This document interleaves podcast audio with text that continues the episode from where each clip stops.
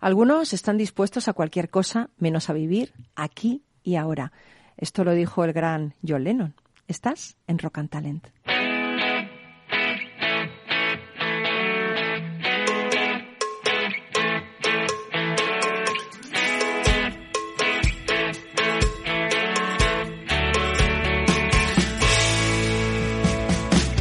En Capital Radio, Rock and Talent, con Paloma Orozco. Bienvenido, bienvenida a Rock and Talent. En este último programa veraniego que tenemos, 29 de agosto, el verano se está acabando. Para algunos está casi empezando porque os vais en septiembre. Pero seguimos aquí, hemos estado todo el verano acompañándote con este programa que combina eh, lo mejor del rock con lo mejor del talento. Bueno, si quieres emprender y además te gusta la guerra de las galaxias, hoy me apetecía compartir contigo algunas lecciones que podemos aprender de esta mítica saga y que te pueden servir para tu emprendimiento. Bueno. Te he de decir que mi personaje favorito de Star Wars es el maestro Yoda, que es un ser verde, pequeño, pero con una fuerza interior increíble. ¿Recuerdas una de sus frases? Hacer o no hacer. No sirve intentar, solo hacer. Bueno, pues en el emprendimiento eso es lo que tienes que hacer. Deja de intentar y ponte a hacerlo. Lo segundo que te quiero decir es que siempre eh, admiré la determinación de Han Solo. Me gusta cuando dice eso de no digas las probabilidades. Por eso ten una idea clara y cree en ella. Lo tercero es que para emprender, lo primero es entender que tu enfoque determina tu realidad. Ya lo dijo Obi-Wan Kenobi. Te vas a dar cuenta de que muchas cosas que tú consideras la verdad depende mucho de tu punto de vista. Hombre, también puede ayudar tener un mentor, ¿no? Como cuarto punto. Tanto los Jedi como los Sith contaron siempre con un mentor. Padme Amidala dijo, todos los mentores tienen la capacidad de ver de nuestras faltas lo que nos gustaría. Solo así aprendemos. Bueno, sobre todo también hay que hacer equipo, que sería el quinto punto, ¿no? Fíjate en el halcón milenario. Han Solo es el que pilota la nave, Chewbacca se encarga de la parte técnica, luego se les une Luke quien dispara. Cada uno tiene su función. Es importante rodearte de un equipo bueno, de personas que te complementen. Y por último, muy importante, no te pases al lado oscuro, no te dejes vencer por tus miedos. Una frase de Yoda dice que el miedo es el camino al lado oscuro. Y ahora mi bonus track, mi frase favorita de Obi-Wan Kenobi, derríbame, derríbame y me volveré más poderoso de lo que jamás pudiste imaginar. Los grandes fracasos suelen ser los mejores maestros. Bueno, pues en Rock and Talent eh, te traigo la entrevista que le hice a Jeff Espinoza, cantante, guitarrista, compositor, nacido en Los Ángeles, que nos presentó su último disco. Es un tipo increíble que ha registrado más de 500 temas. Bueno, ha sido letrista del Gran Wyoming, de, Lonnie Brooks, eh, de Larry Graham, de Chris Rea. Bueno, increíble. Ha compuesto música también para anuncios, para televisión, para películas. Bueno, es de verdad alucinante. Te va a encantar esta entrevista que hice el 28 de marzo de este año aquí en Rock and Talent.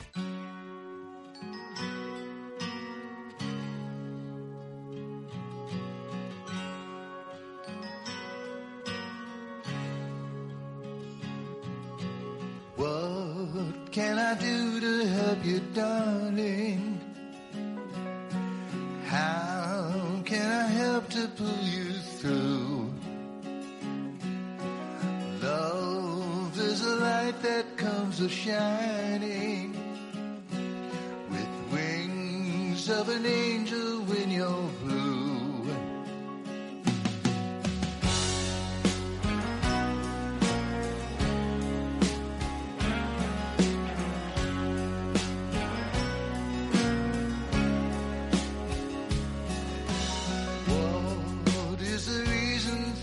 Suffering? Lost in your pain, I'm here for you. Arms reaching out, a lighthouse guiding. Know that my feelings remain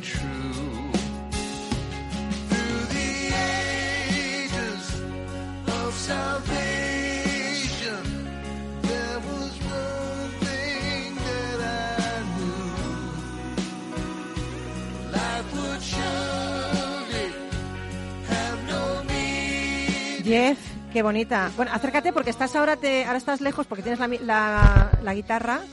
Qué, qué voz tienes, ¿eh? Ah, muchas gracias. Qué bonita canción esta, ¿no? Sí, eh, muchas gracias. Eh, Esa canción salió durante Filomena.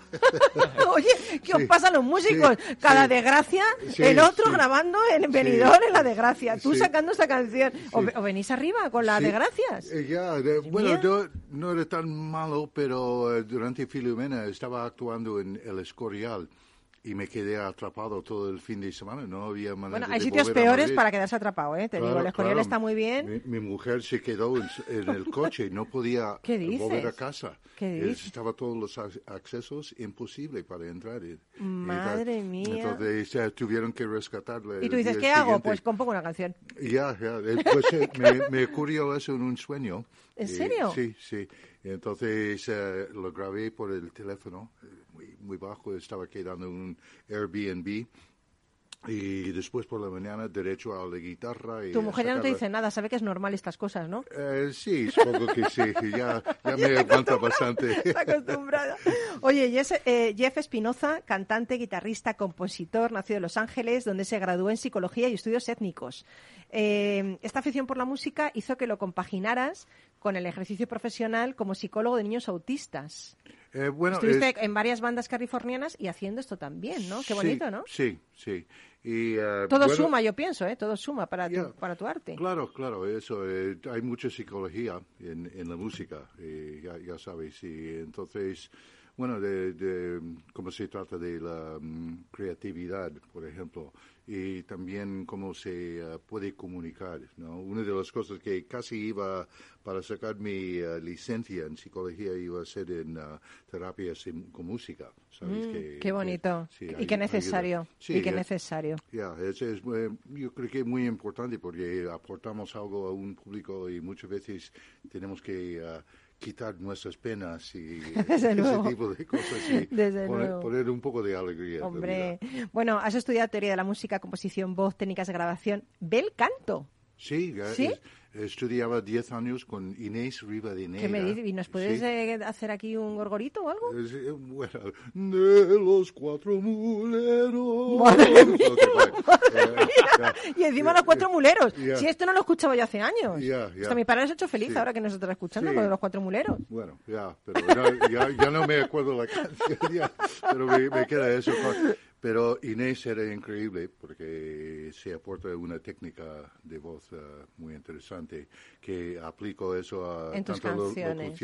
Mm. y cantando. Bueno, has pasado por un montón de grupos californianos. Hay uno que me encanta, eh, la Vargas Blues Band. Me encanta, me encanta. Ahí grabas tres discos hasta que junto con Francisco Simón decides crear el grupo Red House, ¿no? Ujú, eso es. Mm, y ahí, ¿qué sacas? Tu primer disco. Eh, sí, ya, ya empecé- solitario me refiero. Sí, eh, tenía, tengo muchas canciones y entonces me di cuenta de que si no lo grabo, las grabo, Se entonces pierde. se quedan pier- perdidas. Bueno, siempre. 500 temas has registrado. Sí, 500 sí, sí. temas. No sé si no tienes vida para tanto, no tienes vida para tantos, Jeff. No, no sé si tengo tantos registrados, pero compuestos, sí. Madre Y tal, mía. Entonces, tanto con Vargas, con, ah, con Red House y tal, y, y cosas que estaba grabando eh, con los Flying Gallardos y ya Uf. en solitario, y eh, compongo con otro amigo mío, guitarrista Carlos Sartorius. Entonces, muy bien, o letras o. Es música. letrista también, porque de Sí. hecho, eh, como compositor has colaborado con muchísimos artistas como Chris Ria, eh, pues no sé, el Gran Wyoming, eh, Flaco Jiménez, Larry Graham, Lonnie Brooks, o sea, increíble, ¿no? Ya, ya he tenido cierta suerte. Bueno, eh, yo creo que, que la suerte no existe, yo creo que es trabajo, ¿verdad? Y cuanto más trabajas, más suerte tienes, también te digo, por otro Me- lado, ¿eh? Mejor afortunado, eh, digamos. Y luego has compuesto música también para anuncios de televisión, radio, dibujos animados, documentales, para películas como Malena es un nombre de tango, El Rey, Marco Antonio. Y yo fíjate que me atrevería a decir que te he oído en los colchones flex. Sí. ¿Puede ser? ¿Puede Hoy ser? me siento flex. dun, ¿En serio? He dormido bien. ¿Esto lo has compuesto tú? No, no, no he compuesto, ¿Pero has hecho pero tú la voz? eh, sí, ¿En serio? cantado, sí. Fíjate, ¿eh? que me Sí. Esto es increíble. Que me Hay, hay sonaba. muchas cosas que te, te, te Oye, eh, Gypsy Runner. Porque un día ibas corriendo y una niña... Eh, sí, ¿No? sí. ¿Por es, qué? eh, ¿Por qué este no, apodo? Qué bonito este apodo, me encanta. Ya, bueno, parece mentira, pero hace muchos años estaba eh, entrenando para un maratón. Parece mentira, sido- no parece mentira, está perfecto. ya. He sido fondista y tal, tanto en el colegio, la universidad y años más tarde, mientras que he tocado música, siempre entrenaba algo. Y estaba entrenando con un amigo mío, eh, compartimos un piso ahí en, ah, en el bosque aquí en Madrid. Y siempre pasamos por un parque eh, y había una familia gitana que cuidaron los jardines. Y entonces eh, estamos ahí. Un día mi amigo no podía ir. Yo tenía, no tenía canas, entonces, y el pelo muy largo, una coleta, ¿no? Y voy yo y salen las dos niñas y la más pequeña empieza a gritar a su madre, mamá, mamá, es el corredor gitano. el. A mí me encanta qué apodo tan bonito. Sí, sí. La libertad, la- porque para mí eh, el pueblo gitano representa también la libertad, el nómada, ¿no? El, el pueblo itinerante. Entonces, qué bonito eso de el hecho de que te, te pongan ese, ese apodo, ¿no? El corredor gitano me parece súper bonito. Bueno, ahí sacas tu primer disco en 2015, ¿no? Gypsy Runner. Eh, bueno, la prensa se vuelca contigo, están todos encantados contigo, tienes un montón de aceptación. Y a mí me encanta porque yo también he hecho mis deberes, ¿verdad, Xavi? Con él, con Claro. Jeff, hago los dos, claro. Y ahí eh, ese disco me, me gusta porque es el retrato de un niño pequeño que escribe en su cuaderno escolar sobre el caminar leve de su madre, ¿no? Alas bajo, bajo tus pies, ¿no? Uno de los 12 Sí. temas que incluye el álbum, ¿no? Me encanta cómo te inspiras en cosas leves, en cosas pequeñas, pero súper densas e importantes para escribir canciones, ¿no? Sí, eh, eso, es, eh, son cosas, eh, conversaciones, cosas que lees y, o experiencias y, o de otras personas. Em, entonces, esa, esa canción pasó porque cuando murió mi madre, estamos ahí eh, limpiando la casa un poco y encontraba una cosa que he escrito, he escrito como niño. Y tal. Entonces, ah, Wings, uh, Wings Upon Her Feet. Y me quedé con la idea. Y, tal, y ya después eh, compuse la canción. Qué bonito, qué bonito. En tu música tienes influencia country, blues, folk, rock. Tocas la guitarra, la armónica, el banjo, vamos, que eres el hombre orquesta. ¿En qué, ¿Con qué estilo te quedas? ¿Con todos? ¿Con alguno en especial? ¿Dónde te sientes más cómodo? No, yo, yo diría música de raíz americana. Mm, qué bonito. entonces, porque eso embarca el jazz, el gospel también, todo, todo esos tipos de música de profundidad ah, de raíz, ¿no? Eh, tanto el Tex-Mex también me, me encanta. Eh, he, he podido tocar con ah, Flaco Jiménez, uno, uno de los Joder, qué bueno. grandes, Sí.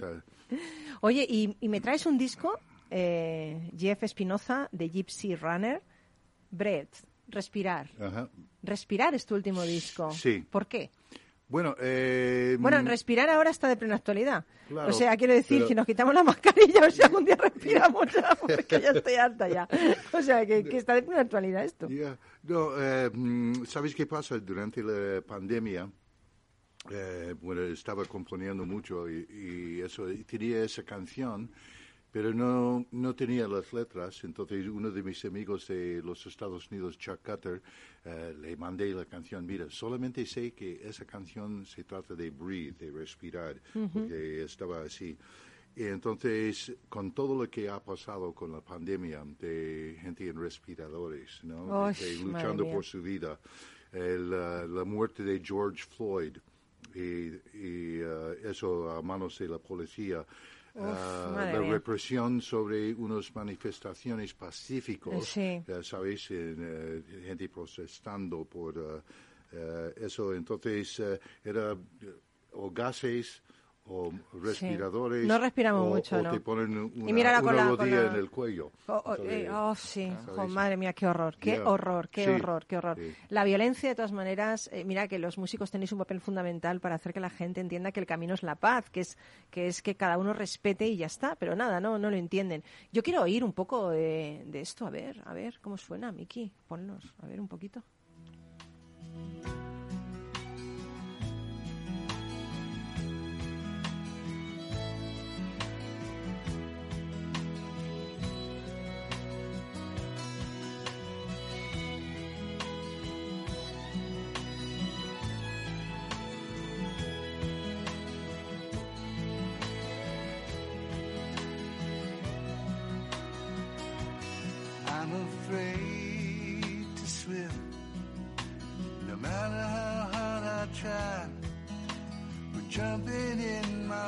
Bueno, esta es que la ha puesto Miki porque me encanta. Esta es mi canción favorita tuya, pero yo quería escuchar la otra.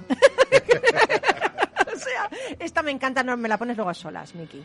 A ver, la otra. Esta es. Claro, está hablando de respirar. Oye, ya empieza como respirando la canción, ¿eh? Sí, ¿Es sí, verdad? para crear la, una Qué bonito, Jeff, uh, qué bonito. atmosphere, ¿no? De- Precioso. Fíjate, eh, el otro día leía que el guitarrista Atual, a- Atualpa Yupanqui, cuando cumplía 70 años, invita a su madre, que tiene 90, a ver una actuación suya. Y entonces la madre, cuando se despide, le dice, hijo, siempre has hecho lo que has querido, lo haces muy bien, pero ya es hora de que dejes de la guitarra y te busques algún trabajo serio, ¿no? 70 años de Pa- hombre. pasa y la madre. Y me estoy acordando de eso cuando la gente dice, pero bueno, es que los guitarristas, los actores, tal, que no es un trabajo serio. O sea, por favor, sí, por favor, sí, necesitamos muchos, muchos así, muchos inspiradores. La madre con 90 años, hijos, y lo hacen muy bien. Pero ¿por qué no te buscas? ¿Por qué no pasar. eres funcionario? Sí.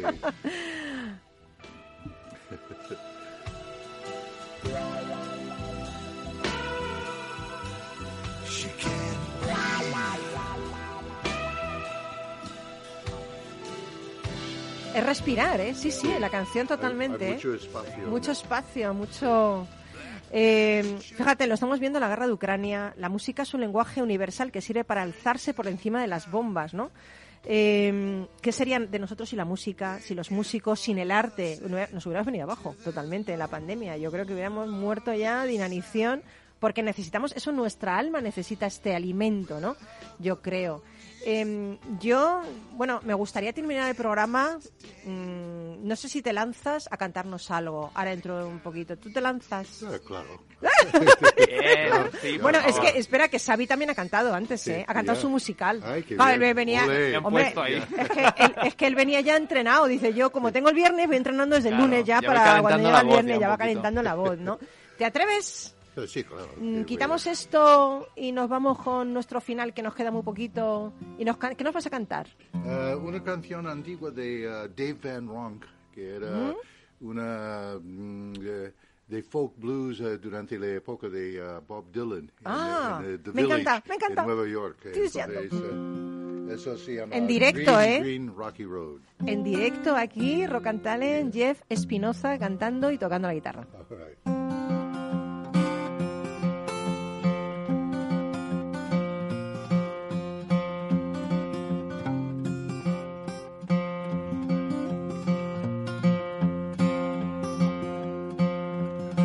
When I go to Baltimore, don't need no carpet on my floor. Come along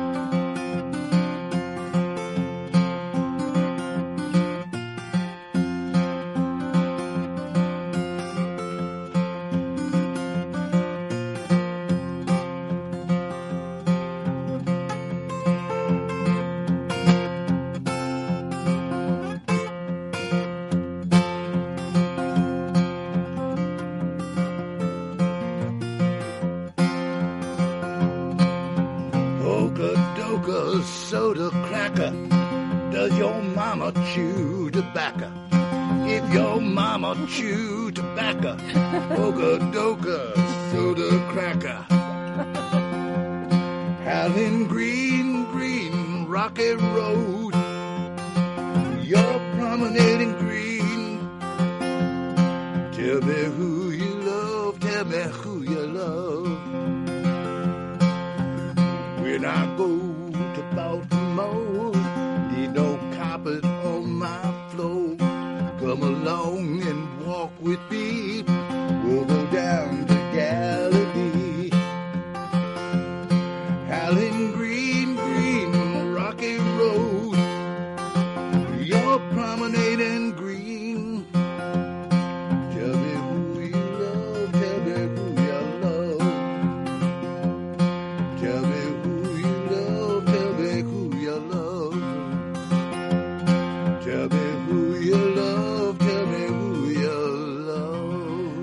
Qué bellísimo, bellísimo. ¡Woo! Bravo, en directo, Rock and Talent, Jeff Espinoza, un crack.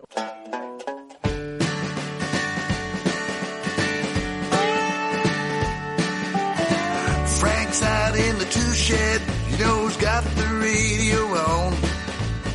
His busy hands are working, he's whistling right along.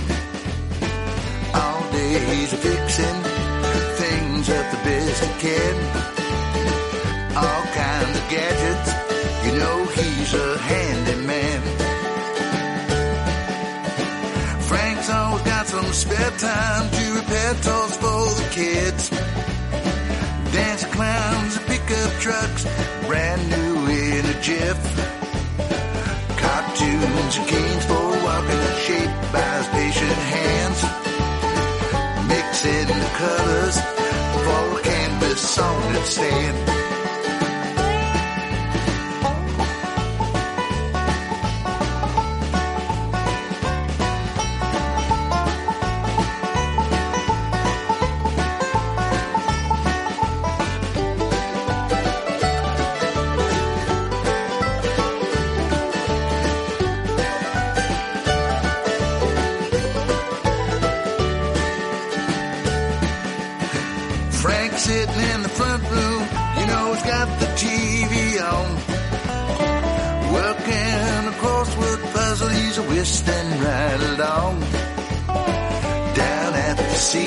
Center, he walks in with a smile. Hanging out with all his buddies, joking for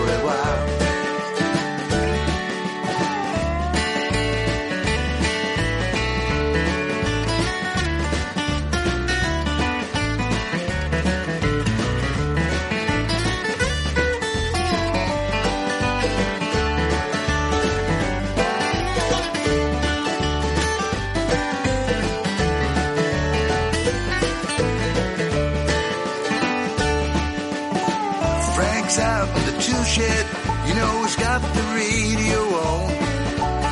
His busy hands are working, he's a whistling right along. All day he's a fixing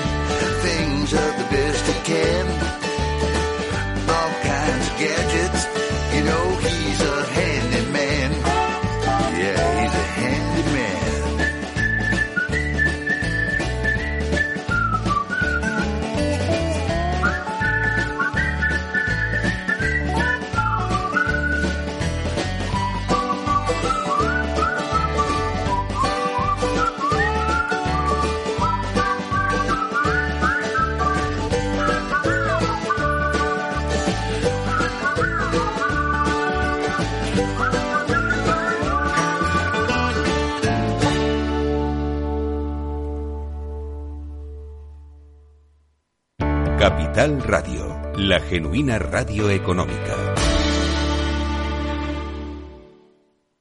Da gusto volver a casa con las ofertas de Hipercor y Supermercado El Corte Inglés. Claro, el aceite de oliva virgen extra con sur origen con un 70% de descuento en la segunda unidad. La segunda botella solo cuesta 2,03 euros. Tu vuelta a casa con las mejores ofertas en Hipercor y Supermercado El Corte Inglés. Precios válidos en Península y Baleares para tienda web y app. Capital Radio Madrid, 103.2. Nueva frecuencia, nuevo sonido. Gráficas Naciones. Más de 50 años de experiencia en el sector de las artes gráficas. Apostamos por la última tecnología tanto en impresión offset como en digital y gran formato. Realizamos todo tipo de impresión. Tarjetas de visita, folletos, libros, vinilos, decoración y montaje de stands. Más información en el 91 629 2145 o en gráficasnaciones.es. Esto te estás perdiendo si no escuchas a Rocío Arbiza en Mercado Abierto.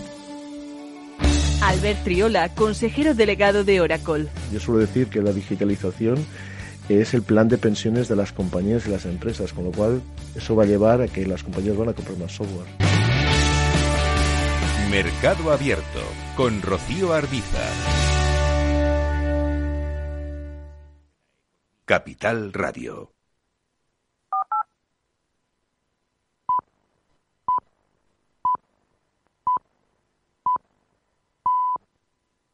Rock and Talent con Paloma Orozco.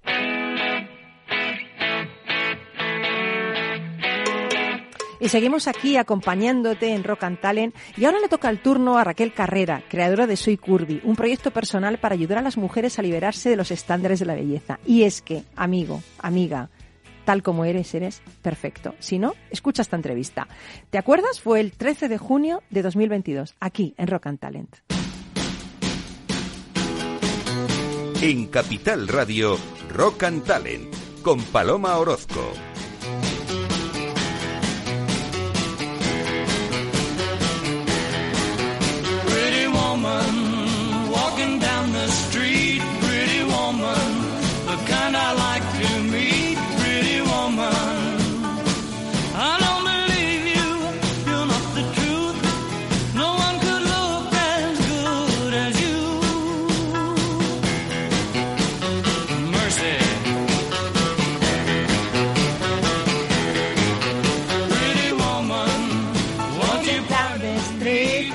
Bonita, qué bonita duende! Pretty Woman, como nuestra invitada, Pretty Woman Raquel Carrera. Ejemplo de mujer, referente. Cómo Internet puede transformar la vida. Experta en moda, eh, has tenido un blog de moda, eh, acabaste trabajando en marketing digital, ahora tienes tu propia empresa, una agencia de comunicación, colaboras como docente, pero es que además en medio de todo eso, nace Soy Curvy. Me encanta, me encanta, me encanta. me encanta. ¿Qué es ser, qué es ser una mujer curvy?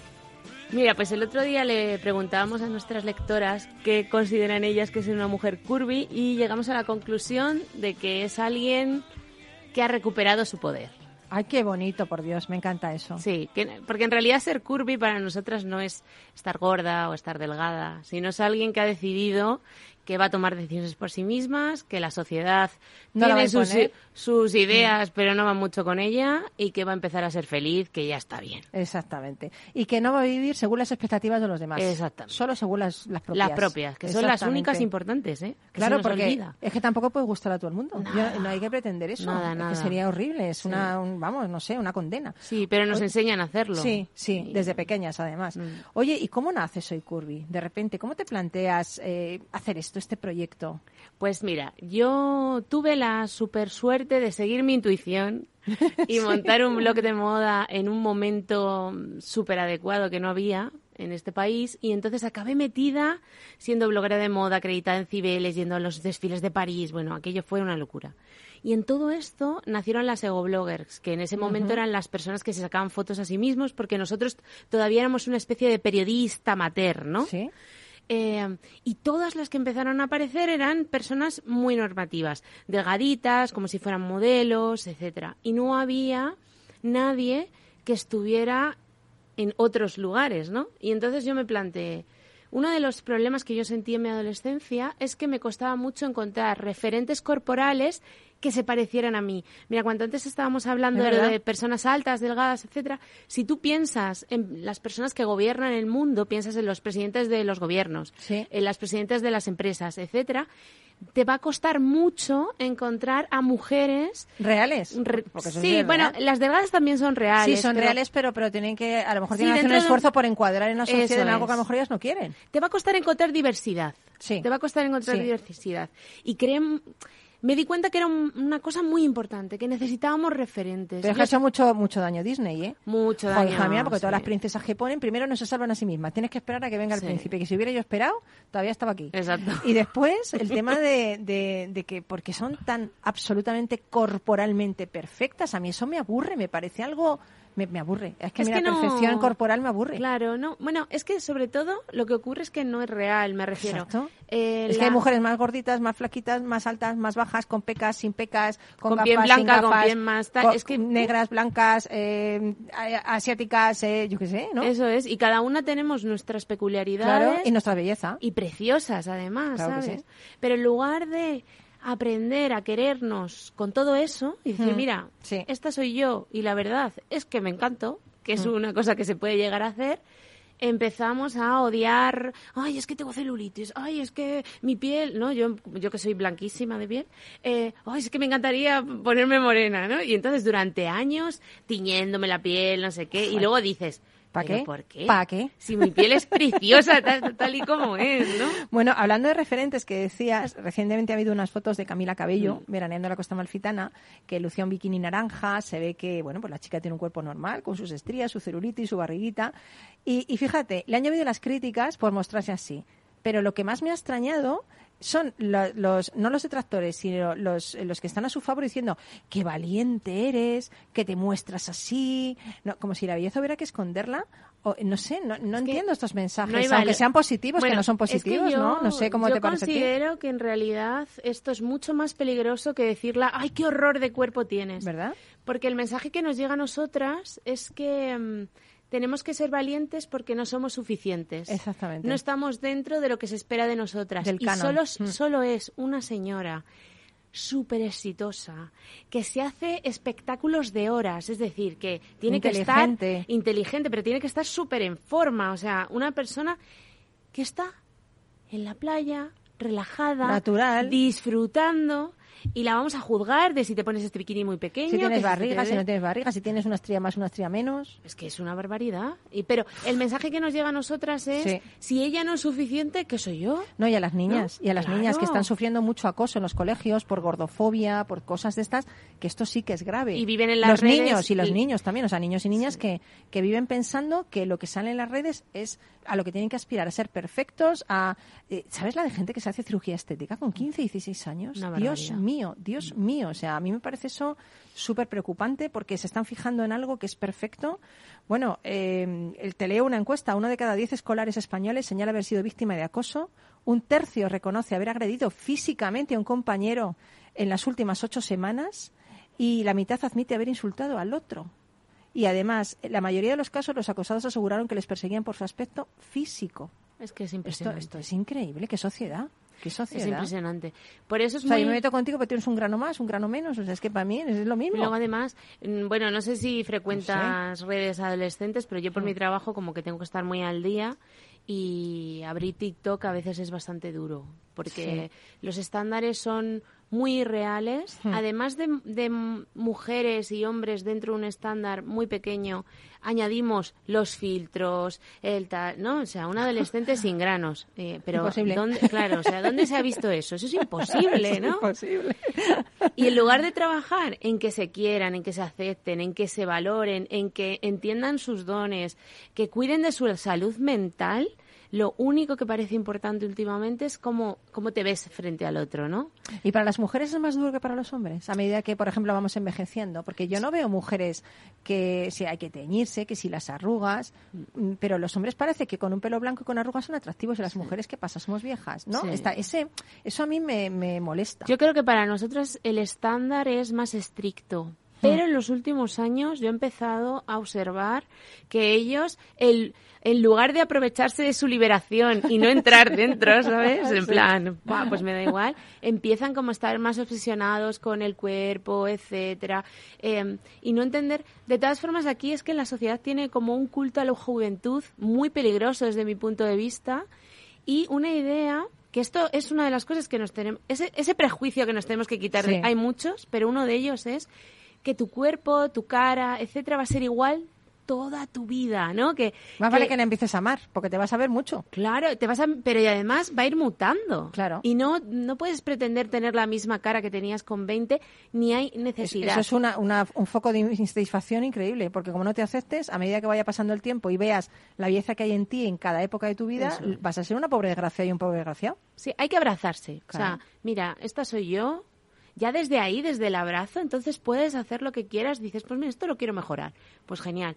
Pero va a ser una mejora desde el amor, no desde el odio, desde el que piense el otro, desde entrar dentro de un estándar que no nos hace ningún bien. O sea, esto. Bueno, has publicado un libro con la editorial Arcopés y con Lidia Juvanteni, ¿lo Sí, digo bien? Juvanteni. Juvanteni. Eh, ¿qué- ¿Cómo se llama el libro? La revolución del amor propio. Ay, qué bonito, la revolución del amor propio. Sí, porque creemos. Celebrar la moda en todas las tallas Sí. del mundo. Creemos que si Sí, señor. cada mujer trabaja en su propio amor propio y se abraza, Sí. eso generará la verdadera revolución. Creemos mucho en el cambio individual para generar el cambio colectivo. Sí, Y, y nada, es un libro básicamente que habla de eso, de las herramientas que nosotras hemos ido aprendiendo. Eh, contamos nuestra historia personal y explicamos qué herramientas utilizamos. Y aunque pareciera que va todo del cuerpo, en realidad el cuerpo es una parte muy pequeña de la aceptación. También va del alma.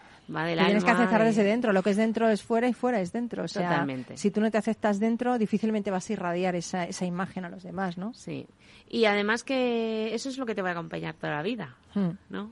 Y el aceptarte con tus limitaciones, con tu relación con los demás, el aprender a poner límites, el entender que el otro a veces opina de sí mismo y no está opinando de ti, por ejemplo. Y tiene que ver lo que, lo que pasa a veces, los comentarios de así un poco malos, ¿no? Tienen que ver más con los otros que con nosotros. Con sus Totalmente. carencias, con sus aprendizajes, con las cosas que tienen que mejorar de su vida. Mm. Nosotros a lo mejor tenemos una vida mejor y más feliz, ¿no? Sí. Aceptándonos. Entonces quizá no nos tiene que hacer tanto daño. Hmm. Hay que interiorizarlo, pero es muy difícil porque además pues han enseñado cómo reaccionar. O sea, es muy interesante lo del libro, ¿no? Que, que Hmm. acabamos de ver, Sí. porque justamente va de eso, ¿no? Como eh, una de las partes que creo que todas las mujeres y la mayoría de los hombres tenemos que vivir es irnos quitando todas esas capas de deberías, de cosas que se supone que tienen que ser, de esos prejuicios, porque nos hacen vivir muy mal. Sí, la verdad que sí. Bueno, pues, jo, qué, qué interesante, qué interesante. Yo también soy curvy. Hombre, Me encanta. claro que sí, Me por encanta, pero, favor. pero en todos los sentidos. En que tengo curvas y ahí voy, que soy una mujer, que esto es lo que. Y ole, tiene. ¿sabes? Y ole, que pisa morena que paga el ayuntamiento, Eso. ¿entiendes? Y también en que agárrate que vienen curvas. Exacto. agárrate que vienen curvas. con carácter. Aunque el duende dice que soy mandona, pero bueno. Pero también hay que ser un poco mandona a veces, ¿eh? Duende no, no hace falta enfadarse. Oye, mil gracias Raquel Carrera, porque me encanta siempre sacar gente, gente bella y para mí la belleza es algo que irradia desde dentro, cuando haces lo que tienes que hacer, cuando inspiras a los demás, cuando eres una referente para la gente. Y es importante que, que la gente escuche esto, ¿sabes? Tanto hombres como mujeres, niños, que, que vean que, que la vida es eh, lo que queremos que, lo, que, lo que queremos hacer de ella, ¿sabes? En un mundo más justo, más, más diverso, más diferente, ¿no? Eso es súper bonito. Y, y que todos podemos hacer cambios, aunque sea en nuestra vida sí. individual con el vecino. Muchísimas Bueno, gracias por no, hacernos de altavoz. Para nada, a ti, a ti por crear Soy Curvy. Aquí seguimos en Rock and Talent acompañándote y te traigo una entrevista increíble que le hice a nuestro colaborador de libros, Carlos Pucha Gibela. Ya sabes que es visionario, trader, fundador de un montón de compañías y además eh, ha fundado ese blog de libros, bookideasblog.com. Y hoy nos habla de un libro que se llama La mente millonaria eh, de Thomas J. Stanley. Es increíble, de verdad que te va a encantar. ¿Recuerdas? Fue el 6 de junio de 2022 aquí en Rock and Talent.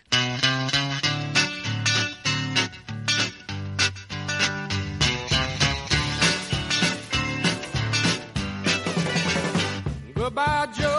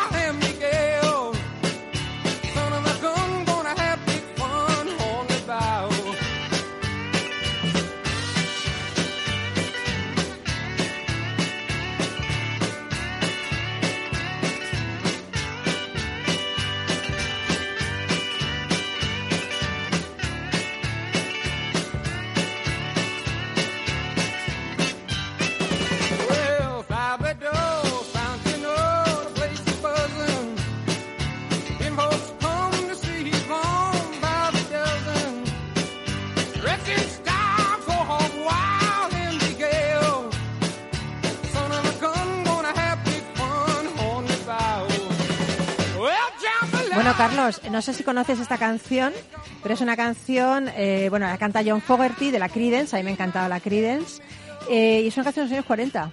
Hay muchas versiones de ella, ¿eh? yo, yo creo que sí, ¿Está todo inventado ya? sí. No, es, es una canción interesante. Pero si es que el otro día, bueno, el otro día, no, hace dos semanas, estaba yo tomándome algo en una terraza y estaba sonando los secretos y estaba todas las chicas jóvenes de 20 años ¡ah! Claro. gritando ¡ah! Eh, pero que existen los Bueno, lo- secretos, los por Dios, secretos hace 200 años ya. Siguen actuando, a pesar de que Sí, su sí, líder murió, sí, pero siguen madre actuando. mía, ¿eh? Madre mía, pero que no están inventado, que la mejor música de los años 80. y los 40, y en fin. Pues yo creo que todas las épocas tienen su buena música, lo que pasa es que lo que nos queda es lo mejor. Mira, esta es otra eh, versión a la de John Fogerty. Claro, ya sé. Fast Domino. Es que en cuanto te oye el duende, es que es como el duende es mágico. Hace así, ¡chan! Se saca de ahí de su sombrero de seta una cosa y te la pone ahí.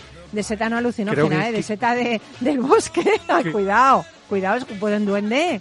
Que has desayunado, por Dios. Creo que hay una versión hasta de Bruce Springsteen ¿eh? de esta canción, ¿eh? o sea que fijaros. ¿eh? Ostras, espérate que le estás picando, estás picando a nuestro duende, a nuestro Félix, le estás picando y Debe está... ser difícil de encontrar, pero yo creo que hay No, una. no, ¿eh? no, no, no digas eso que te la encuentran en cero coma, ¿eh? Te la encuentran mientras hablamos, ya te digo.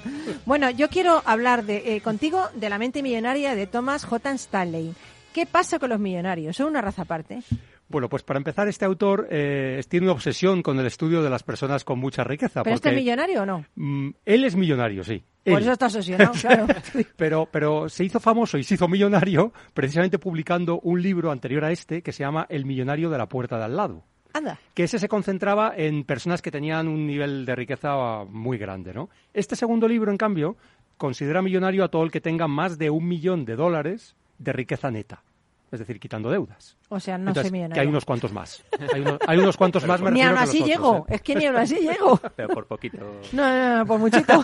Entonces, en este libro realmente lo que plasma son los descubrimientos, es decir, qué tienen en común, cómo, su, cómo es su vida, cómo son sus decisiones, cómo ¿Pero son tienen sus estudios. rasgos común los millonarios que podemos aprender de ellos? Sí, sí, yo, tienen, tienen bastantes. ¿eh? Aquí lo que he hecho es estudiar a unos 800 millonarios en, esta- en todo Estados Unidos. Madre mía. Primero ha descubierto que se agrupan en ciertos barrios, que no son los que nos imaginábamos, no es el Hollywood y, y los de superlujo, no, son barrios más o menos normales, pero que bueno, pues que hay una concentración de millonarios muy alta. Hay mucho más esperanza alta de lo para mí, ¿eh? entonces, hay Sí, esperanza. sí, hay esperanza. ¿eh? Entonces, fijaros ¿eh? lo que dicen. Eh, el éxito en lo- eh, académico, es decir, las notas que tengas en, en la escuela o la universidad a la que hayas ido, no predice en absoluto el nivel de riqueza. Me lo tenías que haber dicho antes de sacar absoluto. matrícula, porque yo En- era muy buena estudiante. Joder, así, así me ha Pues- pasado lo que me ha pues pasado. Solo un, solo un 5% de los millonarios son estudiantes top. Bueno. O sea, el resto son de notable, bien, algunos incluso mm, bastante torpes en, en los estudios, o sea que realmente no hay ninguna correlación entre una cosa y la otra. Ya, ya. Por lo tanto, la obsesión por ir a las superuniversidades, etcétera, pues parece que no está justificada, por lo menos si tu objetivo es conseguir unos elevados ingresos y un elevado patrimonio, ¿no? Ya. Entonces esto, esto a mí me, me ha- me ha, sorprendido. ¿no? Total. Tienen una vida bastante austera, es decir, no se compran el último modelo de Ferrari, no, no, o sea, tienen una vida realmente mm, normal, ¿no? Casi todos son empresarios. Hay algunos que son abogados, médicos, es decir, profesiones de altos ingresos, pero esos son los menos. La mayoría de ellos son empresarios, tienen su propia empresa, mediana, grande, pequeña, y con ello, pues es con lo que han construido su patrimonio. ¿eh? Y aquí hay unos rasgos que, que con- que comparten casi todos ellos. Uno es que, eh, bueno, pues se caracterizan por ser íntegros, es decir, hacen lo que dicen y dicen lo que hacen. Pero estos son todos es. los millonarios, porque estoy pensando, por ejemplo, en uno que no quiero decir del fútbol.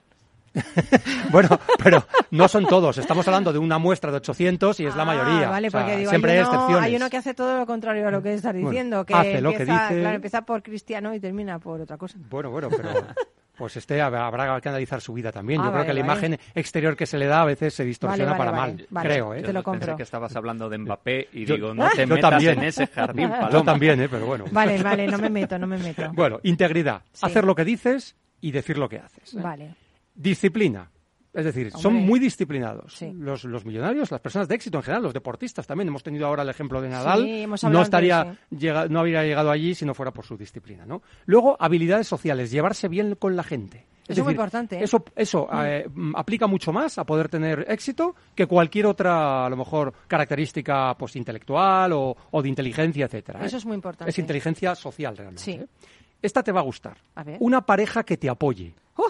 Y que te apoye mucho. ¿Dónde está eso? Bueno, pues eso es clave en casi todos los millonarios estudiados por Stanley ¿Ande, ande está libro, eso? ¿eh? ¿Ande está eso? Una pareja que te apoye y que en los malos momentos esté ahí y te dé ánimos y se- sea capaz de, bueno, pues de sacar lo mejor de ti Es mismo, que ¿no? yo creo que eso es muy importante, tener una persona que en los malos momentos esté, que te sostenga, que simplemente te diga, cariño, esto pasará, ¿sabes? Que no cuestione es. las cosas, es súper importante. es, importantísimo, ¿eh? Sí. De hecho, muchos de ellos, pues tienen una vida sentimental bastante estable, o sea, es Mm. más característico, y bueno, pues eh, llevan mucho tiempo con su pareja y además es la pareja que les ha apoyado bueno. toda la vida, ¿eh? Como los pingüinos, O sea que... son fieles toda la vida. Sí, Qué bonito. Sí, sí, esto es. Y luego, bueno, pues trabajar duro. Oye, es eso decir, es importante. más que la media de la gente. Sí. Trabajar más que la media de la gente. Y ellos dicen que, contrariamente a lo que se piensa, la suerte, ellos creen que no tiene prácticamente ningún, Bueno, es que yo ninguna influencia. que cuanto más trabajo, más suerte tengo. Efectivamente, eso es. Eso es. La suerte Así consiste te en trabajar, en hacerlo mejor, ¿no? Madre mía. Entonces, bueno, pues eh, ha descubierto que comparten todos estos, estos factores y alguno más, y, y realmente es un estudio interesante, porque tú mismo te lo puedes aplicar a tu vida y pensar, bueno, ¿cuáles de estas tengo, cuáles me faltan y cuáles puedo, puedo intentar Vale. conseguir? ¿Viene Si es una, que- una guía de teléfonos de millonarios solteros al final? Pues me parece que no. Para eso habría que ir a alguna de las redes sociales. Eso sí sería un bestseller. Las ¿eh? que hemos hablado sería un antes. ¿eh? bestseller, vamos, yo compraría, de hecho. Pero seguramente muchos de ellos sí están en LinkedIn, ¿eh? O sea, que No, no, entonces a lo ver, es mejor- una broma, pero, pero sí que es cierto que, que yo creo que soy millonaria. Yo creo que soy millonaria, hay mucha gente que me quiere, creo que tengo mucho éxito porque trabajo mucho en mis libros y yo creo que lo más importante es ser millonario en afectos, ¿no creéis? Sí, tienes toda la razón. Millonarios ¿Verdad? en amigos, millonarios en, Sí. en afectos, como dices tú, y millonarios en la influencia y la huella que dejas en el mundo. Exactamente, que esto suena así, como te suena así, como muy rimbombante, pero es cierto, ¿eh? Sí, es, es cierto, o sea que cuando te vayas, para que la muerte no tenga la última palabra, dejes algo, dejes un hijo, dejes un libro, dejes una buena acción, dejes... Un buen esto recuerdo. Es, esto es ser un buen recuerdo en la mente de la gente, comportarte bien con las Mm. personas, es que yo creo que esto es lo más importante del mundo, lo más importante. Bueno, te vamos a dejar ya porque tienes prisa, ¿no? Es que tengo que dar una clase, entonces... ¿Y de qué va la clase? Bueno, pues la clase es sobre metodologías ágiles. Ah, O sea, lo que es design thinking, agile, lean, todo eso. o sea que tus alumnos te están escuchando ahora y después te van a escuchar A lo la mejor me clase, están pobrecitos. escuchando. Lo que pasa es que es un, es un curso in company, es un, es un para, para una empresa. Sí. Eh, Entonces, bueno. ¿Eres, ¿Eres como profe, eres un poco duro o bien? Bueno, yo creo que hay que ser exigente, pero para sacar lo mejor de los alumnos, la mejor Vale, versión de ellos. Muy ¿eh? bien, muy bien. Pues ya te dejamos. Mira, ¿qué es esto? Ahí lo tenemos. la versión de Bruce Springsteen. Te Ya- dije, no retes al duende. Claro, claro, claro. Es que esta, esta más la he visto yo en directo dos veces. Te O dije, que- no retes al duende, que si retas al duende sale desfavorecido siempre, te lo he dicho, que No, no, siempre pero, gana. pero le ha costado, lo que pasa es que hay que ¿Cómo que le ha que costado? ha No, no, que estaba en ¿eh? otras cosas. Estaba haciendo una llamada que tenemos ahora, estaba Me haciendo encanta. otras cosas y sin embargo está- es que el duende es como las mujeres, puede hacer más de dos y tres y cuatro cosas a la vez, ¿comprendes? Es de todo. O sea, como tú. Como yo- bueno, no, yo, yo soy multitask, pero una cosa después de otra. Soy multitask sucesiva. es una cosa después de otra. Bueno, pues mil gracias, Carlos, por acompañarnos. Recuerdo el libro, se llama La mente millonaria, Thomas J. Stanley, para quien quiera leerlo. Vale, genial. Pues nada, ya te dejamos a la corre. Vete, Chao. vete. Chao.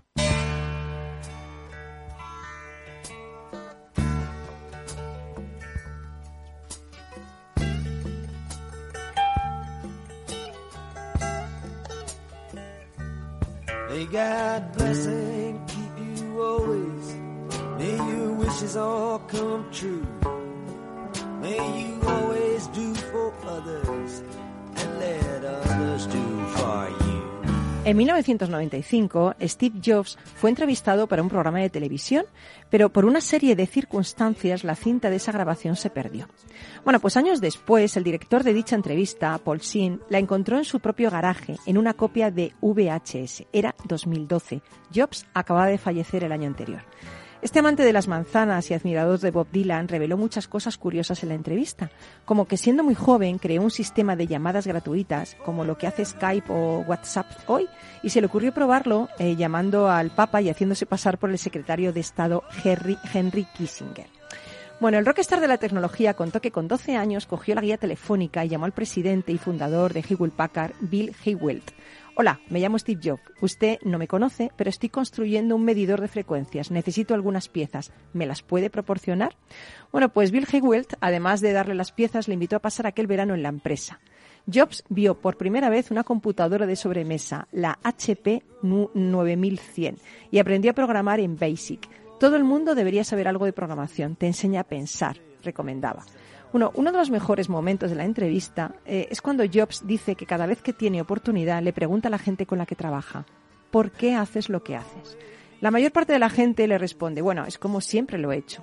A esto Jobs lo llama el folclore de las costumbres heredada- hereda- heredadas, algo que rompe la innovación. Bueno, hay una frase que me gusta especialmente de Jobs.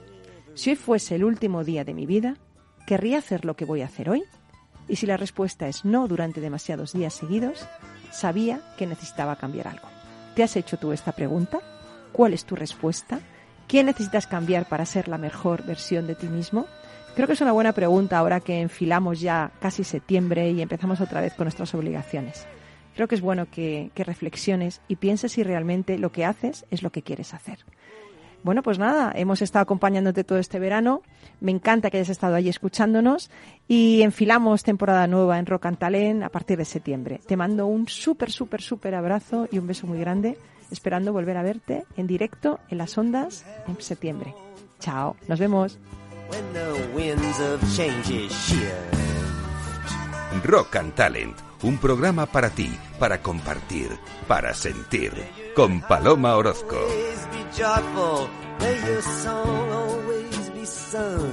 And may you stay.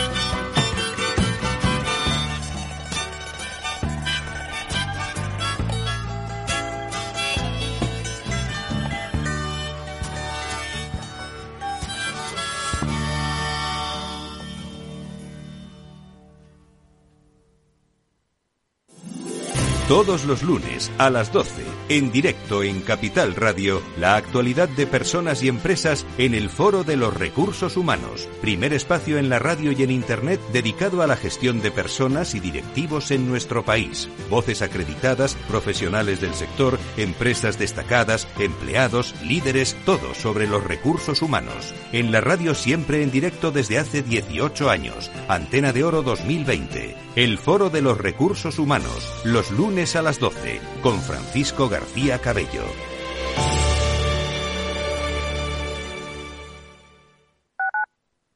Capital Radio Madrid, 103.2.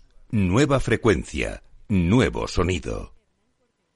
Disfruta de la mejor cocina gallega en Montes de Galicia. Todo un clásico moderno en el barrio de Salamanca. Disfruta de la variada dieta láctica, de las mejores carnes y pescados tratados con respeto y transparencia y regados con una de las mejores bodegas de la zona. En grupo, en familia o en pareja, Montes de Galicia te ofrece el espacio perfecto en cada ocasión.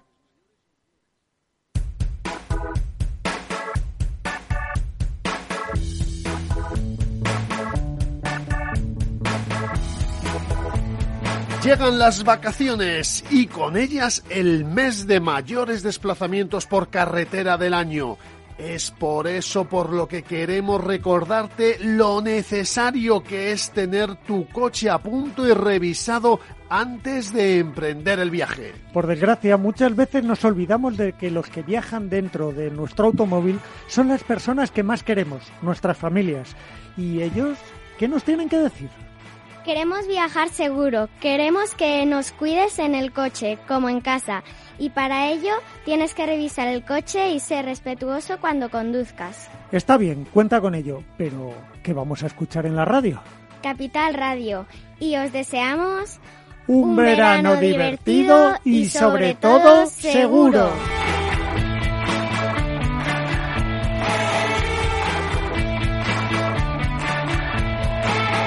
Movilidad sobre ruedas.